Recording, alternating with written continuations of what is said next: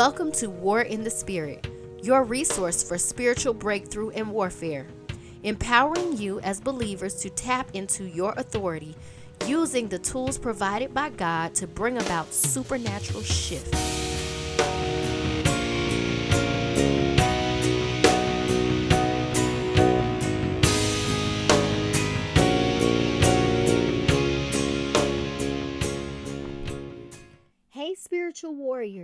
Welcome back to War in the Spirit podcast. This is Faith Cawthon Green, and you are listening to season number three, episode number three, entitled Supernatural Provision. Today, I'm going to really stretch your faith and challenge you to take a different perspective. You know, because when people talk about provision and ask God for it, they often sell themselves short by asking God to pay a bill or fulfill a simple need. However, did you know that those are things that we need not even really ask God for? They're basic necessities that He's already resolved to provide for us as a father. So when you think about a parent, right? A child doesn't normally have to come home and ask for dinner or lunch, or ask their parents if they're going to feed them, or ask their parents if they're going to put a roof over their head. It's understood. There's an expectation as a son or daughter to that parent that that parent is going to provide what they need. And the same holds true with us and God. Basic necessities of life are given to us freely to those who are his children who operate as sons and daughters of the kingdom. You should have an expectation that God will provide your basic needs. It is that which is beyond your basic needs that constitutes the principles that we're going to teach today about supernatural provision. So let me help you with this. Let's start with let's start at Luke 12 verse 22 through 30. It says, Then Jesus said to his disciples, Therefore I tell you, do not worry about your life, what you will eat, or about your body, what you will wear. For life is more than food, and the body more than clothes. Consider the ravens. They do not sow or reap, they have no storeroom or barn, yet God feeds them. And how much more valuable you are than birds. Who of you by worrying can add a single hour to your life? Since you cannot do this very little thing, why do you worry about the rest? Consider how the wildflowers grow. They do not labor or spin, yet I tell you, not even Solomon in all his splendor was dressed like one of these. If that is how God clothes the grass of the field, which is here today and tomorrow is thrown into the fire, how much more will he clothe you, you of little faith? Do not set your heart on what you will eat or drink. Do not worry about it. For the pagan world runs after such things, and your Father knows that you need them. So here it is God is saying, I provide for the ravens. Everything in this earth is already provided for. Do you not recognize that you are more valuable than the things of this world? And so we have got to recalibrate our minds to understand that God has already set aside what we need. He has already made a decision to provide for us when He adopted us as His children, when He created us to be His children. He already knew we would need to eat. He already knew we would need a place to live. He already knew we would need clothes. Those are things that we don't need to worry about. But you know what we spend most of our time doing? Worrying about those things. God, how am I going to pay this bill? God, where are we going to get grocery money? God, how are we going to put gas in the car? And God is just waiting on you to implement the expectation of a son or daughter to expect that He's going to provide that for you, and then to trust Him to do that. Because it's then and only then when you stop focusing on the basic necessities that you can receive the overflow and the abundance that God wants to give you, the prosperity that God wants to give you. But you see, we're so busy being caught up in our day to day, trying to figure out how in the world food is going to be put on the table that we're missing the more of what God wants to give us. We're missing the purpose on our lives. We're missing the road to prosperity because we're so busy examining paycheck to paycheck, trying to figure out how we're going to make ends meet. And God is just waiting on you to decide to come bring that mindset to an end. You see, as we believe God to be our Father, our ultimate provider, we remove the middleman mindset. We walk in expectation that He will provide. However, we're too busy looking to the middleman to provide for us.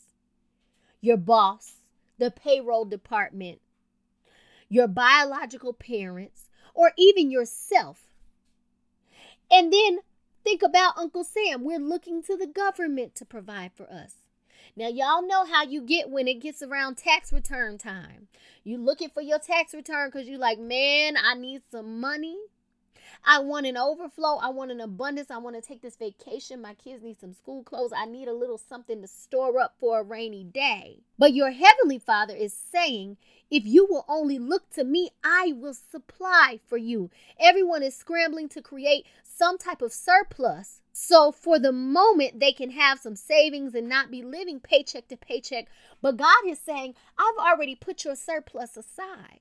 Philippians 4:19 says, "But my God shall supply all your need according to his riches in glory by Christ Jesus." He shall supply all your need according to his riches in glory. That means he will supply for you based on his supply. The resource of heaven is limitless. You can receive that inheritance when you begin to recognize yourself as son and daughter and place an expectation on God to provide your basic necessities so that you can focus on what the more looks like. What does your exceedingly abundantly beyond all that you can ever ask or think look like? And how do you attain it? And so often, you know, we get in this mindset and we're like, man, I just want more, God. But why do you want more? What is your motive for asking for more? Because the thing about God is when you pray to Him for a thing, you need to also be praying His will. The word says that. And oftentimes, God is checking our motives to receive something according to His will, not according to our will. So there might be an abundance for your life, but what is God's will for that abundance? Meaning, what is it that God wants to use it for? Meaning, what is it that He wants you to do with that abundance? So, Luke, same chapter, Luke 12, verses 15 through 21 says, Then he said to them, Watch out, be on your guard against all kinds of greed. Life does not consist in an abundance of possessions. And he told them this parable. The ground of a certain rich man yielded an abundant harvest. He thought to himself, What shall I do? I have no place to store my crops. Then he said, This is what I'll do. I will tear down my barns and build bigger ones. And there I will store my surplus grain. And I'll say to myself, You have plenty of grain laid up for many years. Take life easy, eat, drink, and be merry. But God said to him, You fool, this very night your life will be demanded from you. Then who will get what you have prepared for yourself? This is how it will be with whoever stores up things for themselves, but is not rich toward God. So you've been asking and you've been praying for an abundance, for an increase, for an overflow. Oftentimes we're praying for that in the area of finances. We've been asking for new houses. We've been asking for new vehicles. We've been asking for promotion on our jobs, right? But why are you asking for that? And what is it that you're willing to do with the abundance that God blesses you with? What is the desire of your heart? Will you use it to take life easy, eat, drink, and be merry? Or will you use it to be rich toward God? Will you use it for the things of God?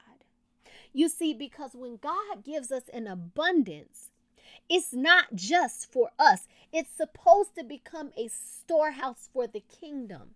So we have to be able to not only receive the abundance, but also to release the abundance. There's a level of surrender that comes along with it. We must be able to surrender that thing to God and allow God to do what he wants to do with it. Not it's not about what we want to do with it. Yes, God wants to bless us. Yes, God wants us to walk in prosperity. Yes, God wants to give us an abundance, but our primary purpose in this world is to advance the kingdom of God. And so everything that God places in your life also serves that purpose. It does not just serve your purpose. It serves God's purpose. So before you go the next time in prayer to ask God for financial abundance, for increase, for material possessions, check your heart. Check your motives and ask yourself, now, why am I really asking God for this thing? What is it that I'm prepared to do with what I'm asking Him to bless me with? I'll give you a prime example. And this is going to usher us into the conversation about how we release supernatural provision. It's all about the posture of your heart. Okay? So Philippians 4 15 through 20 says, Moreover, as you Philippians know, in the early days of your acquaintance with the gospel, when I set out from Macedonia, not one church shared with me in the matter of giving and receiving, except you only. For even when I was in Thessalonica, you sent me aid more than once when I was in need. Not that I desire your gifts. What I desire is that more be credited to your account. And I'm sorry, that was verse Philippians 4 15 through 17. So here he's telling the Philippians no one shared with me except you. No one sold into me except you. No one gave to me except you. Not that I needed your gifts or that I even desired them. But what I desired was that more be credited to your account. So, part of the way that we release supernatural provision is by sowing. The law of sowing and reaping is a major way to release supernatural provision. Second Corinthians chapter 9 verses 6 through 10 says, "Remember this, whoever sows sparingly will also reap sparingly, and whoever sows generously will also reap generously." Each of you should give what you have decided in your heart to give, not reluctantly or under compulsion, for God loves a cheerful giver, and God is able to bless you abundantly. So that in all things, at all times, having all that you need, you will abound in every good work. They have freely scattered their gifts to the poor their righteousness endures forever. Now, he who supplies seed to the sower and bread for food will also supply and increase your store of seed and will enlarge the harvest of your righteousness. So here it is God is saying, if you sow sparingly, you reap sparingly. But if you sow generously, you reap generously. And it also says they have freely scattered their gifts to the poor. And see, this goes back to what I was saying about we're asking God for an abundance, but what are we willing to do with it? Do you want to just lock it up in a barn, in a storehouse, and keep it for yourself? Or are you willing to release it to help advance the kingdom of God, to do the work of God in the earth, to help the poor, to help the church, to fund kingdom projects and and and help to advance the kingdom of God, to take new territory? Is that what you want? Or do you just want to be greedy and keep it all to yourself? It says, God will increase your store of seed. So if you are willing to sow, that ye shall reap. So if you sow, God continues to give you seed to sow. I don't care if God gives you $10 today and he says, sow that $10. Guess what? Tomorrow you can get it back because God provides seed to the sower. And in fact, I will tell you this this week, I gave a few prophetic words to some people that came on my live on Facebook, two of them. They sowed by faith, and I spoke immediate return over their seeds. Both of them got their seed back within the same day or the next day. I'm telling you that if you make the decision to be a sower, God will continue to provide seed. But see, we get into this logical mindset that says, well, I don't have enough to sow. But see, here's the thing. And we also get into this mindset that says, well, I don't know what they're going to do with the money. How do I know I can trust that I'm sowing to someone who's going to do what they will with it? So here's the answer to that you respond as the Holy Spirit instructs. So if the Holy Spirit leads you to sow, then you sow. I don't care what you think about that person or what they're going to do with it. It's not even about them. Because if it's a man or woman of God, God doesn't need you to provide for his people. God can do that all by himself. The law of sowing and reaping is actually a method that God has given us to sow into our prosperity, to release the abundance over our lives. It's not about what God needs from you. He doesn't need your help. He doesn't need your help. What he needs is your obedience. He doesn't need you to sow into his people, into his church. He can take care of that all by himself. Sowing and reaping is all about you. It's a setup for you to receive something, it's a setup for you to receive an increase. It's not about the person that you're sowing into. So we have got to shift our mindset in that regard because we're so busy holding on to the small stuff the stuff that we need for our bills, the stuff that we need for groceries, the stuff that we need for gas, the stuff that we need for clothes. We're so busy holding on to that stuff. And God is saying, if you release what you're using to purchase those things, I will provide them for you. And then what you're using to purchase those things, you can now apply to the law of sowing and reaping so that you can receive supernatural provision and increase and overflow and abundance. So, as I was preparing this lesson, I decided to look up a few definitions of provision.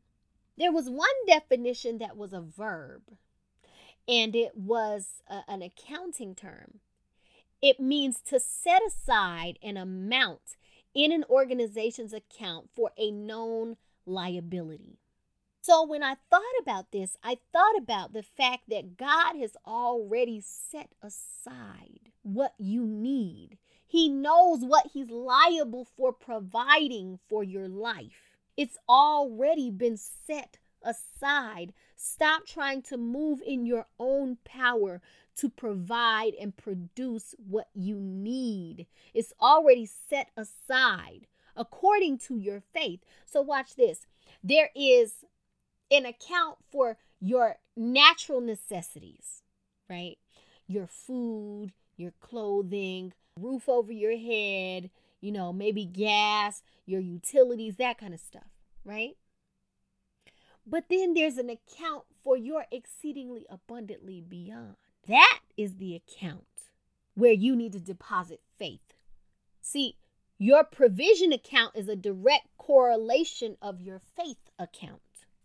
So, Hebrews 11 1, and we've talked about this before, is says, Faith is the substance of things hoped for and the evidence of things not seen. So, when you apply faith into your account, it becomes evidence that you have what you need to pay for your provision, your prosperity, your overflow, your abundance, and your increase. So, the more faith you have in your account, the more abundance you can receive. And I'll tell you why. Because God meets us where we are in our faith. If you have faith for financing, then that's how God is going to give it to you. So if you've been asking for a car or a house and you only have enough faith to believe that you can get it through financing, that's how God is going to bring it to you. But if you have more faith in your account, God can can send someone to give you a house. God can send someone to give you the full provision so that you can pay cash for that house or that car. It all depends on your faith account. How much do you have in your faith account? Do you have credit level faith or do you have cash level faith? Hebrews 11 6 says, For without faith it is impossible to please him. Faith is the currency of heaven. When you employ it, when you fill your faith account, it allows God to release a greater level of abundance and provision over your life because you are admonishing Him to release it by saying, God, I believe you and I trust you. Because your posture towards God is what pushes God and requires Him to become who you believe that He is. So if you believe that he's a provider and he can bring you what you need through financing, then that's who he's going to be to you. If you believe that he's a provider and he can bring you what you need through cash, then that's what he's going to be to you. If you believe that you can receive full healing supernaturally, that's what he's going to bring to you. If you believe that you can receive healing after a surgery, or medication or a treatment, then that's how he's going to bring it to you. Your faith account is a direct correlation of your provision account. So, how do you make deposits into your faith account? Sowing and reaping. Each time you sow by faith, you make a deposit into your faith account that will yield interest, i.e., increase. Faith and obedience are two keys to supernatural provision. You see, your obedience to sow, but also to be a steward for the kingdom, sets you up to receive the supernatural provision, to create a storehouse for the kingdom, not just keep it to yourself.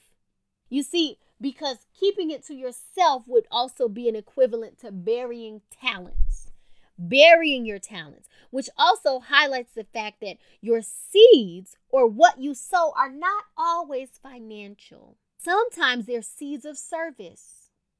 So, you know, as I was just talking about burying talents, God has given us all access to gifts. Your seed may be a seeding of your gift. There's an area where God may want you to serve, a space, a territory that He wants to give you to help advance the kingdom. So your seed may be a seed of service. Your seed may be a seed of sacrifice. Maybe there's something that God is telling you to let go of so that you can receive something new. Or your seed may be a seed of faith. Maybe God is giving you an instruction to sow into that thing by faith. I'll give you an example of that.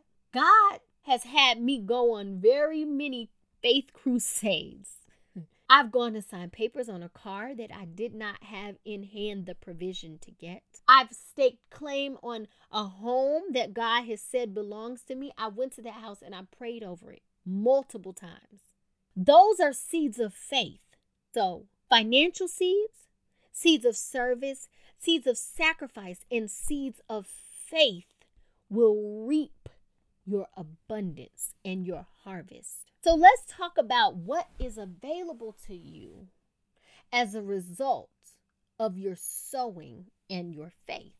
You know, I've talked about this in multiple other episodes of the podcast in earlier seasons about Deuteronomy 28, and it's a covenant that God has made. It says, and I'm going to skip around to a few verses, I'll highlight a few. Starting at verse 1, it says, If you fully obey the Lord your God and carefully follow his commands I give you today, the Lord your God will set you high above all the nations on earth. All these blessings will come on you and accompany you if you obey the Lord your God.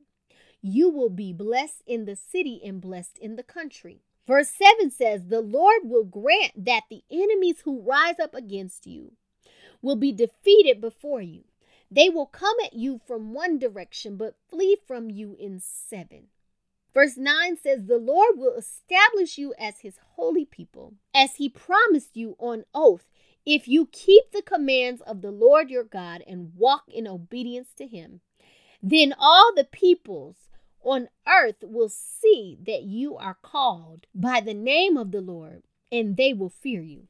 The Lord will grant you abundant prosperity in the fruit of your womb, the young of your livestock, and the crops of your ground in the land he swore to your ancestors. The Lord will open the heavens, the storehouse of his bounty, to send rain on your land in season, and to bless all the works of your hands. You will lend to many nations, but will borrow from none. The Lord will make you the head, not the tail. If you pay attention to the commands of the Lord your God, that I give you this day and carefully follow them, you will always be at the top, never at the bottom. So here it is God is giving us an outline, a covenant of what He's willing to release for us if we fully obey. So I'm here to tell you that there is more for you. There is more for your life. There is more in your purpose. There is more in this in your storehouse that you have yet to tap into. Now it's time to make a decision to operate in faith and obedience, to free yourself from the slavery mindset that says, all I got to do is figure out how in the world we're going to pay these bills. And God is saying, I've already figured that out. That's not what I need you to focus on. But see, we, we've allowed the world to deafen the voice of God for us.